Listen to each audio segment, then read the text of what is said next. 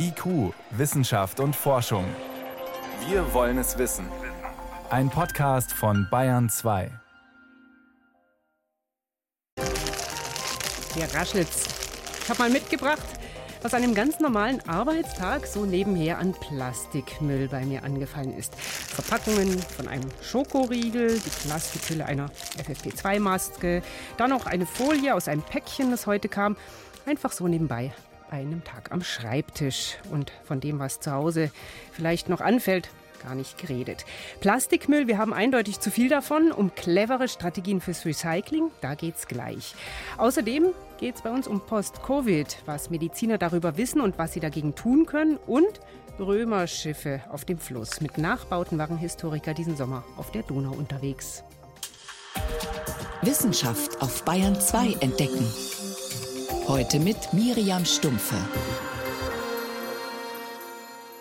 Tonnenweise Plastik. Seit den 60er Jahren steigt die Kurve steil nach oben. Jedes Jahr produzieren wir mehr Kunststoffe. Inzwischen fast 400 Millionen Tonnen pro Jahr weltweit. Trendumkehr bisher nicht in Sicht. Und das meiste landet nach kurzer Zeit im Müll. Einwegverpackungen, die machen mehr als ein Drittel aus. Das kann eigentlich nicht sein, denn da stecken ja Rohstoffe drin. Erdöl, daraus wird Kunststoff gemacht. Forscherinnen und Entsorgungsunternehmen, die arbeiten eigentlich lange schon an guten Recyclingkonzepten, aber so richtig gut funktioniert das bisher nicht, weil es einfach auch technisch kompliziert ist. Jetzt hat ein Forscherteam aus den USA eine Methode vorgestellt, die einige Probleme beim Wiederverwerten lösen soll. Mein Kollege Helmut Nordwig weiß mehr. Warum eigentlich erstmal ist Plastikrecycling so kompliziert? Das liegt vor allem daran, dass wir so viele verschiedene Kunststoffsorten verwenden. Die sind chemisch ganz unterschiedlich, aber sie landen leider zusammen im Müll. Und oft können die nicht gut getrennt werden. Es sind ja oft auch noch Verbundkunststoffe, wo alles zusammengeschweißt ist sozusagen. Und deshalb ist die Regel das sogenannte Downcycling. Das heißt, man macht minderwertige Produkte dann aus Kunststoff, zum Beispiel Becher, zu Parkbänken oder sowas. Aber so viel Parkbänke können wir nicht brauchen. Das stimmt. Deswegen hat eben diese Methode Sortieren und Wiederverwerten ihre Grenzen. Und Forschende versuchen deshalb schon länger einen ganz anderen Ansatz. Die wollen nämlich diesen Plastikmüll chemisch oder auch biologisch so behandeln, dass dann ganz neue, sozusagen frische Chemikalien rauskommen, die möglichst wertvoll sind. Also gar nicht mehr direkt Kunststoffe, sondern Ausgangsstoffe, aus denen man dann was machen kann. Zum Beispiel neue Kunststoffe. Und da hat sich in den letzten mhm. Jahren schon einiges getan. Ich nenne nur mal ein Beispiel, PET, der Kunststoff, aus dem wir viele Flaschen verwenden. Und die da wir auch getrennt eigentlich sammeln?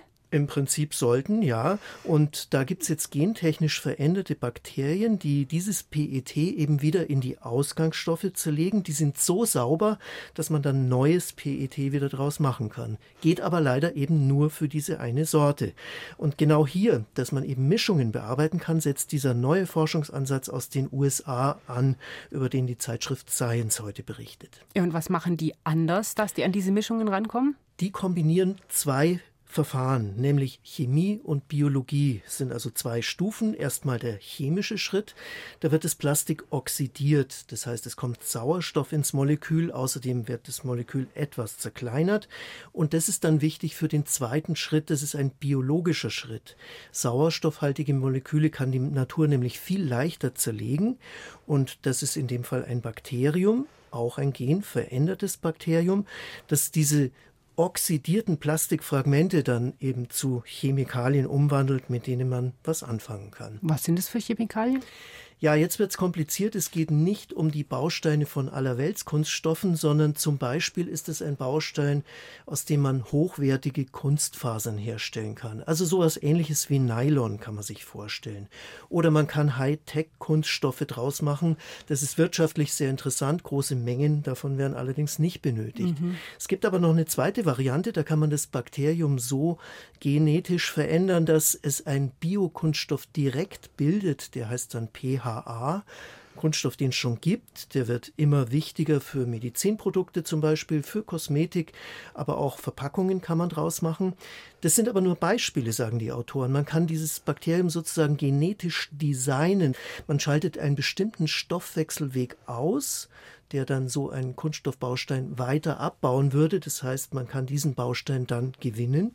Und je nachdem, wie man diesen Stoffwechsel genau steuert, kann man halt unterschiedliche Bausteine bekommen. Mhm, also in diesem zweistufigen Verfahren hat man dann mehrere Möglichkeiten, wo man rauskommen kann, je nachdem, was man sich da baut. Genau, das ist jedenfalls das Konzept. Bis jetzt haben die Forscher mit einer Mischung experimentiert von verschiedenen Kunststoffen. Die sind alle wichtig. Die heißen Polyethylen, Polystyrol, PET.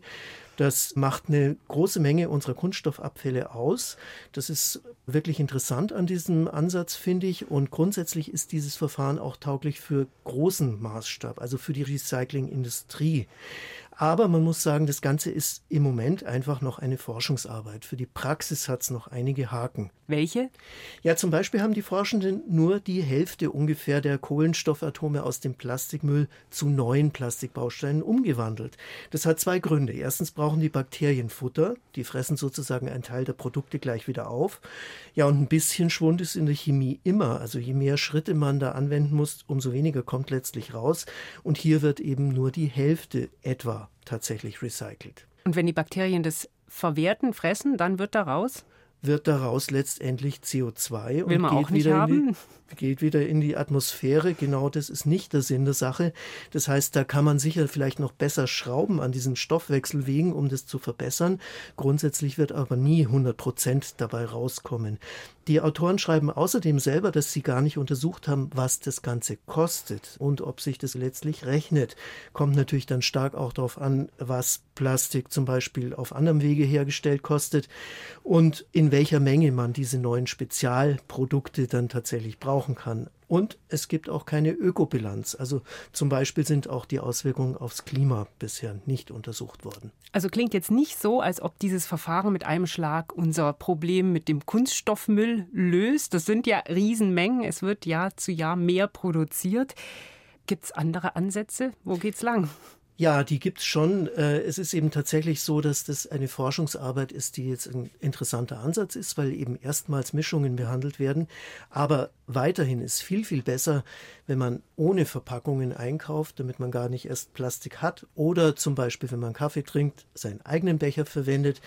Auch wenn es jetzt eben im Labor mal ein neues Recyclingverfahren gibt. Aber das ist nur für bestimmte Anwendungen sinnvoll. Es bleibt am Ende doch das Vermeiden das Wichtigste. So ist es. Vielen Dank. Das war Helmut Nordweg über einen neuen Ansatz im Kunststoffrecycling. Gerne. IQ, Wissenschaft und Forschung. Wenn Sie mehr wissen wollen, Hintergründe zum Programm von IQ finden Sie unter bayern2.de. IQ, Wissenschaft und Forschung. Montag bis Freitag ab 18 Uhr.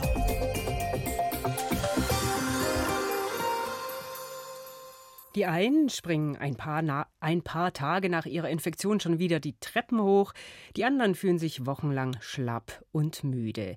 Eine Corona-Infektion haben inzwischen viele durchgemacht und alle können ihre Geschichte erzählen. Bei manchen klingt diese Geschichte ganz schön zäh. Da ist die Schlappheit auch nach vier Wochen nicht vorbei. Oder sie haben immer wieder Kopfweh und das Atmen fällt schwer. Wenn das so ist, dann spricht man von Long-Covid. Und Post-Covid hingegen heißt es, wenn solche und andere Symptome nach drei Monaten immer noch nicht vorbei sind. Das ist nur bei einem kleinen Teil der Infizierten so, aber eine aktuelle Überblicksstudie hat jetzt gezeigt, Rund 6 Prozent kämpfen nach einem Vierteljahr noch mit Corona-Folgen. Das sind einige. Frauen doppelt so häufig wie Männer. Was da im Körper los ist, das hat sich Veronika Bräse von Medizinern und Betroffenen schildern lassen. Sinka Ford ist Post-Covid-Patientin. Die Architektin ist 57 Jahre alt, schlank und sportlich. Die Corona-Infektion ereilte sie im März vorigen Jahres, noch bevor sie eine Impfung bekommen konnte. Bei mir ging es dann so los, dass ich so einen Druck auf der Lunge hatte und kaum mehr atmen konnte und auch wahnsinnig gehustet habe. Also dieser Druck auf der Lunge war wie so eine Betonplatte auf mir. Zu Beginn hatte sie elf Tage lang hohes Fieber und kam wegen schlechter Sauerstoffwerte der Lunge ins Krankenhaus. Sie musste nicht beatmet werden und wurde wegen der damaligen Überlastung des Krankenhauses gleich wieder entlassen. Das Problem mit der Lunge blieb. Eineinhalb Jahre später leidet Sinker Ford immer noch an Atemnot. Ich komme die Kellertreppe hoch und ich komme bis zur Hälfte von der nächsten Treppe und dann bin ich schon außer Atem. Und ich muss sagen, ich war sportlich und Wir sind auch in die Berge gegangen, das geht gar nicht mehr. Also ich kann spazieren gehen, alles was eben ist. Ich liebe die Berge, aber hoch komme ich nicht mehr. Also die Alternative, dieses Jahr haben wir es so gemacht, wir sind einfach irgendwelche Gondeln hochgefahren und oben spazieren gegangen, damit irgendwie das Gefühl wieder da ist. es gibt bisher kein einheitliches Krankheitsbild bei Long- bzw. Post-Covid. Viele leiden an Müdigkeit und Erschöpfung. Das kann im Einzelfall so weit gehen, dass sie ihr Bett kaum noch verlassen können. Andere sind zwar dauermüde, leiden aber trotzdem an Schlafproblemen. Auch massiver Haarausfall zählt zu den möglichen Folgeerscheinungen, sagt die Medizinerin Jördis Frommhold, die vor kurzem in Rostock ein Long-Covid-Institut eröffnet hat und viel Kontakt mit Betroffenen hat. Wir haben es zu tun mit Gelenk- und Muskelschmerzen, aber zum Beispiel auch mit Blutdruckentgleisungen und mit Neigung zu schnellem Herzschlag. Und das ist nur eine Auswahl von 200 möglichen Symptomen, die in unterschiedlichster Konstellation auftreten können. Und das bei jungen Menschen, die im Alter zwischen 20 bis 50 sind. Eine weitere Corona-Spätfolge sind kognitive Einschränkungen, wie zum Beispiel Wortfindungsstörungen, Konzentrationsprobleme bis hin zu demenzähnlichen Symptomen. Sinker Ford ist, neben den Atemproblemen, auch davon betroffen. Ich vergesse alles. Ich weiß, also ich habe ein, wie nennt sich das, ein Langzeitgedächtnis. Ich weiß, was vor vielen Jahren waren, aber was jetzt letzte Woche war. Ich lebe mit Zetteln, mit Post-it-Zetteln und mit meinem Kalender. Ich muss mir alles aufschreiben und auch im, im Büro habe ich lauter Zettel und, und ähm, habe mir alles aufgeschrieben, alle Passwörter. Langsam kann ich sie jetzt auch wieder alle, aber ich in meinem Brillenetui überall stehen irgendwelche Zettelchen und daran merke ich das und das stresst mich. Mich stresst das, weil ich eigentlich vorher ganz ehrlich eine Powerfrau war und alles so hingekriegt habe. Stellt sich die Frage, woher diese Symptome kommen. Dazu wird viel geforscht. Die eine stichhaltige Erklärung, warum Corona bei manchen Infizierten zu verschiedensten Spätfolgen führt, gibt es noch nicht. Eine der Hypothesen, in der Akutphase der Infektion bilden sich nicht nur hilfreiche Antikörper gegen das Coronavirus, sondern es gibt auch sogenannte fehlgeleitete Antikörper, die im Körper verbleiben und sich gegen körpereigene Strukturen richten. Ähnlich wie bei einer Autoimmunerkrankung, erklärt Jördis Frommhold. Und die können sich theoretisch gegen prinzipiell alle Strukturen des Körpers wenden. Häufig zum Beispiel richten sie oder machen sie Gefäßentzündungen, auch zum Beispiel im Gehirn oder aber auch im Bereich der Muskulatur kann das vorkommen. Und das ist eine Erklärung oder eine mögliche Ursache für das Entstehen dieser sehr vielfältigen Symptome. Der Münchner Infektiologe Christoph Spinner vom Klinikum rechts der Isar sieht das ähnlich. Bei einem Teil der Patienten reagiert das Immunsystem über, zumindest für einige Zeit. Das gilt nicht für alle. Meine persönliche Hypothese wäre, dass es unterschiedliche Ursachen für die möglicherweise gemeinsame klinische Endstrecke gibt. Also wahrscheinlich gibt es bei einem Teil der Menschen direkte Folgen der Infektion, die bleiben im Sinne von Organveränderungen, zum Beispiel die Versteifung der Lunge, die schon sehr früh auch bei Patienten aus China und Italien gezeigt werden konnte, die monatelang noch anhalten kann. Es gibt einen Teil der Patientinnen und Patienten, die autoimmunologische Phänomene haben, also das Immunsystem zumindest vorübergehend überreagiert. Manche Menschen, die noch unter ausgeprägten Entzündungsreaktionen leiden. Und es wird auch einen Teil der Patientinnen und Patienten geben, wo wir die Ursache nicht fassen können. Sinker Ford tut sich mit der Vergesslichkeit schwer. Zu Beginn der Corona-Erkrankung konnte sie nicht mal mehr ein Buch lesen, weil sie am Ende der Seite nicht mehr wusste, was am Anfang stand. Also las sie anfangs nur noch kurze Zeitungsartikel. Ihre Lungenfunktion ist immer noch eingeschränkt, obwohl sie regelmäßig Atemtraining macht. Sie geht auch spazieren, macht Pilates und kann wieder halbtags arbeiten. Jetzt sind es 18 Monate. Ich warte, aber es wird bestimmt. Und, und wenn nicht, dann muss ich damit irgendwie zurechtkommen. Ich meine, in dieser Zeit, seit diesen 18 Monaten, wir haben drei Kinder. Die älteste Tochter hat geheiratet, einen Sohn bekommen und es war eine Hochzeit. Also es sind so viele positive Sachen auch und ich denke mal, das Leben geht weiter und so muss man es halt auch annehmen. Ich bin Großmutter geworden. auch mit dem langen Schatten einer Infektion. Was man über Post-Covid und die Gründe weiß, das hat Veronika Bräse für uns zusammengefasst. Bayern 2. Wissenschaft schnell erzählt. Das macht heute meine Kollegin Priska Straub. Mhm. Und los geht's mit der Frage, was unsere Körpergröße beeinflusst. Ja, und das ist offenbar gar nicht so einfach. Also naheliegend ist ja zu fragen, wie groß sind die Eltern. Mhm. Aber auch Geschwister, die sind manchmal recht unterschiedlich groß. Und dann muss man jetzt ganz pauschal sagen, irgendwie hängt zusammen mit Erbgut und Umwelt ein Zusammenspiel. Und um da jetzt etwas konkreter zu werden, hat man mal Gendaten von über fünf Millionen Menschen ausgewertet. Ein Riesenhaufen mit Schwerpunkt Europa bisher die größte Studie dieser Art. Ja, und ist man da weitergekommen? Ja, also die Biostatistiker haben ganze 12.000 Stellen im Erbgut ausgemacht, die das Knochenwachstum beeinflussen. Also sehr, sehr viele Genabschnitte mit jeweils nur sehr wenig Einfluss. Da sieht man schon, wie kompliziert es ist. Mhm. Weiteres Ergebnis, diese Genabschnitte sind nicht gleichmäßig verteilt im Erbgut, die konzentrieren sich in bestimmten Clustern, so der Fachausdruck. Die Hoffnung ist jetzt, mit diesen neuen Markern soll man besser verstehen, ob jemand grundsätzlich die Körpergröße, die ihm möglich ist, erreicht oder eher nicht. Und da kommen jetzt die Umweltfaktoren ins Spiel. Ungesunde Ernährung, Krankheiten, Stress. Das sind alles die Dinge, die dafür sorgen, dass jemand sein Potenzial sozusagen nicht voll ausschöpft. Aber auswerten müssen Sie erst noch diese Daten. Genau. Anderes Thema. Regelbeschwerden. Gegen Menstruationsschmerzen gibt es Medikamente, klar. Es kann aber auch helfen, auf die Ernährung zu achten. Das berichtet jetzt eine Forscherin aus den USA. Die hat mal Dutzende Studien zum Thema Regelschmerz und Ernährung zusammengefasst und die Rat rät, für Frauen mit der Neigung zu Regelschmerzen ist es günstig, grundsätzlich auf Nahrungsmittel mit weniger gesättigten Fettsäuren zu verzichten. Aha, also eben auf den Speiseplan achten, weniger gesättigte Fettsäuren, das heißt weniger tierische auch, oder? Genau, weniger Butter, weniger Fleisch, das sind diese schlechten Fette, unter anderem eben, weil sie die Ausschüttung von Entzündungsstoffen fördern und das hat wiederum Einfluss auf, auf Krämpfe und Menstruationsschmerzen. Umgekehrt, mit ungesättigten Fettsäuren kann man vorbeugen. Die sind enthalten in pflanzlichen Ölen, in Nüssen und in vielen Fischarten. Zum Schluss noch ein ganz anderer Faktor, der unserer Gesundheit zugutekommt. Vogelgezwitscher soll die Ängstlichkeit verringern und das typische Gedankenkarussell mmh, unterbrechen. Ja, vielleicht wissen das Leute, die so, so, so Zwitscherboxen in ihrer Wohnung haben, als be auf Bewegungen reagieren. Genau, die, die funktionieren gell? mit Bewegungsmelder. Da ist meist ein ganzer Chor zu hören. Ein Forschungsteam wollte das jetzt mal ganz gezielt einordnen und hat Vogelgezwitscher ausgerechnet verglichen mit Verkehrslärm. Mhm also ganz bewusst ein negativ empfundenes Geräusch, ein ganz großer Gegensatz, haben beide Geräusche mal knapp 300 Teilnehmenden im Experiment vorgespielt und die Stimmung ausgewertet.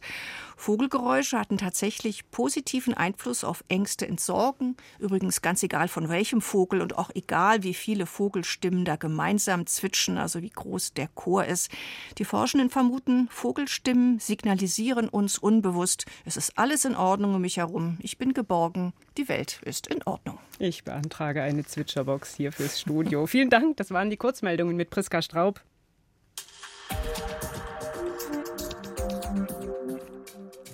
Über 2800 Kilometer ist die Donau lang. Vom Schwarzwald aus strömt sie durch Bayern, Österreich, Ungarn und Rumänien ins Schwarze Meer. Spätestens ab Passau ein breiter, mächtiger Strom, manchmal gleicht sie mehr einem langgestreckten See, die perfekte Wasserstraße und schon die Römer nutzten sie, um große Distanzen zu überwinden. Aber wie genau waren sie dort unterwegs? Wie schnell konnten sie zum Beispiel mit ihren Schiffen Truppen verlegen? Historiker aus Erlangen wollten das diesen Sommer durch Learning by Doing herausfinden, sprich mit einem Experiment. Sie haben Römerschiffe nachgebaut und 20 Männer und Frauen losgeschickt, damit Richtung Osten zu rudern. Sebastian Kirschner hat sie auf ihrer Fahrt begleitet. Stahl, Schienen und Kräne auf der einen Seite, zwei filigrane Ruderboote aus Holz auf der anderen. Auf dem Bug markante aufgemalte Augen oder sogar ein Storch als Galionsfigur. Der Kontrast zwischen der Industriekulisse und den nachgebauten Römerschiffen könnte kaum größer sein, in dem riesigen leeren Becken des Kelheimer Gewerbehafens. Etliche Freiwillige in rotem Wollgewand, ihrer Tunika, machen sich startklar. Doch der eigentliche Plan von Althistoriker Boris Dreyer ist bereits gescheitert.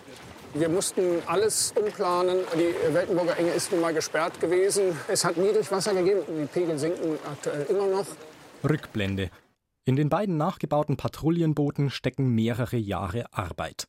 Bereits 2018 hatten der Erlanger Wissenschaftler und sein Team aus Studenten und Freiwilligen die sogenannte FAN gebaut. Ein Schiffstyp aus der Zeit um 100 nach Christus, vorwiegend aus Kiefernholz, 16 Meter lang, knapp zwei Tonnen schwer.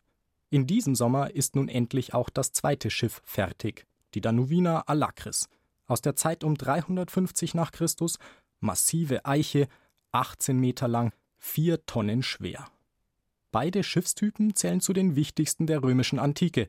Sie nun auf der Donau zu vergleichen, ist für den Forscher eine einmalige Chance. Wir können damit erklären, wie die Römer in der Lage waren, die nassen Grenzen zu verteidigen, zu kontrollieren. Und wir können jetzt diese beiden Bootstypen gegeneinander testen, um herauszufinden, wo die Vor- und Nachteile der jeweiligen Bootsbautypen liegen. Das Team will beide Schiffe die Donau hinabrudern von Ingolstadt bis nach Passau. Von dort soll es für die Danuviner Alakris allein weitergehen, über 2000 Kilometer bis kurz vor das Schwarze Meer. Doch schon zu Beginn macht ihnen der trockene Sommer zu schaffen. Statt am Vortag in Ingolstadt können sie erst tags darauf in Kelheim starten. Über Nacht der Transport hierher. Die Stimmung in der Mannschaft gemischt. Bisher ist ja noch nicht viel passiert. Irgendwie passt alles. Oh, am Schluss wird es funktionieren. Gott sei Dank geht es jetzt endlich los. Also wir sind ja alle auf Kohlen gesessen jetzt die letzten Tage. An Bord der Schiffe müssen sich die Ruderer heute erst einmal aufeinander einspielen. Und das bei praller Sonne. Vor ihnen liegen etliche Kilometer. Fünf Tage wird die Mannschaft unterwegs sein bis Passau. Vor allem das Rudern und die Geschwindigkeit der beiden Schiffe wollen sie messen und vergleichen, sagt Boris Dreier an Bord der Danuvina Alakris. Zwischen 3,7 und 3,4 Kilometer pro Stunde. Ne, also es ist eben keine direkte Linie zu ziehen zwischen schneller Schlagen und schneller Fahren. Ja, wir müssen den effektivsten Weg herausfinden. Wir haben das jetzt bei der FAN oft und lang getestet und jetzt müssen wir es für das wesentlich schwerere Boot eben halt auch austesten. Ne? Die Bedingungen für die Tests sind hart. Weil Strömung und Wind fehlen, muss sich die Mannschaft jeden Meter auf der Donau erkämpfen.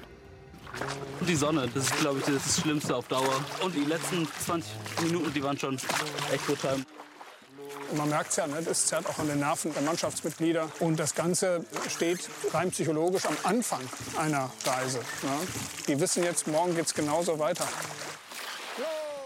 Insofern freuen sich alle, als sie die Tagesetappe, die ersten 30 Kilometer, schon fast geschafft haben. Ja, war ein anstrengender Tag. Ich glaube, wir haben unseren Rhythmus gefunden. Die Schulter hat ganz gut gearbeitet heute. Die tut jetzt ein bisschen weh. Für Boris Dreier sind die Tests mit der Danubiner Alakris bereits ein erster Erfolg. Das schwerere Boot hier, das ist natürlich bei geradeausfahrt etwas schneller. Das andere Boot kämpft dabei wesentlich mehr. Nach knapp einer Woche hat Dreiers Team Passau erreicht. Doch unterwegs hat sich der Plan geändert. Wegen Personalausfällen und der Hitze musste der Forscher die FAN zurücklassen. Wir hätten dann eben mit zwei Schiffen nur mit halbem Personal fahren können. Und das bei den Temperaturen, vielleicht hätten wir es geschafft, aber es ist doch rein psychologisch auch nicht so gut geworden. Ne? Fast 200 Kilometer liegen inzwischen hinter der Danuviner Alakris. Nicht ganz ein Zehntel der Strecke ist damit erst geschafft. Für diese Besatzung ist hier nun Schluss. Trotzdem ist die Reise auf dem Donaulimes schon jetzt für die Beteiligten ein Erfolg. Also ich bin da schon stolz auf das Team. Also alles, was wir in Fahrt gemacht haben, haben wir rudern müssen. Es hieß ja immer, 15 Kilometer waren diese römischen Kastelle auseinander und die sind Patrouille gefahren. Auf jeden Fall Respekt, weil stromabwärts geht's mit Strömung. Stromaufwärts 15 Kilometer ist schon ein ordentliches Stück. Auf der anderen Seite wird man sagen können, dass die Leistungsfähigkeit der Soldaten und die Leistungen der Bootsbauer doch enorm sind, damit man auf dieser Grenze präsent ist. Mit Ankunft in Passau endet die wissenschaftliche Etappe der Danuviner Alakris. Doch die Reise geht weiter. Wie kommen die nächsten Ruderer klar? Wenn alles gut geht, dann erreichen sie demnächst ihr Ziel nahe des Schwarzen Meeres.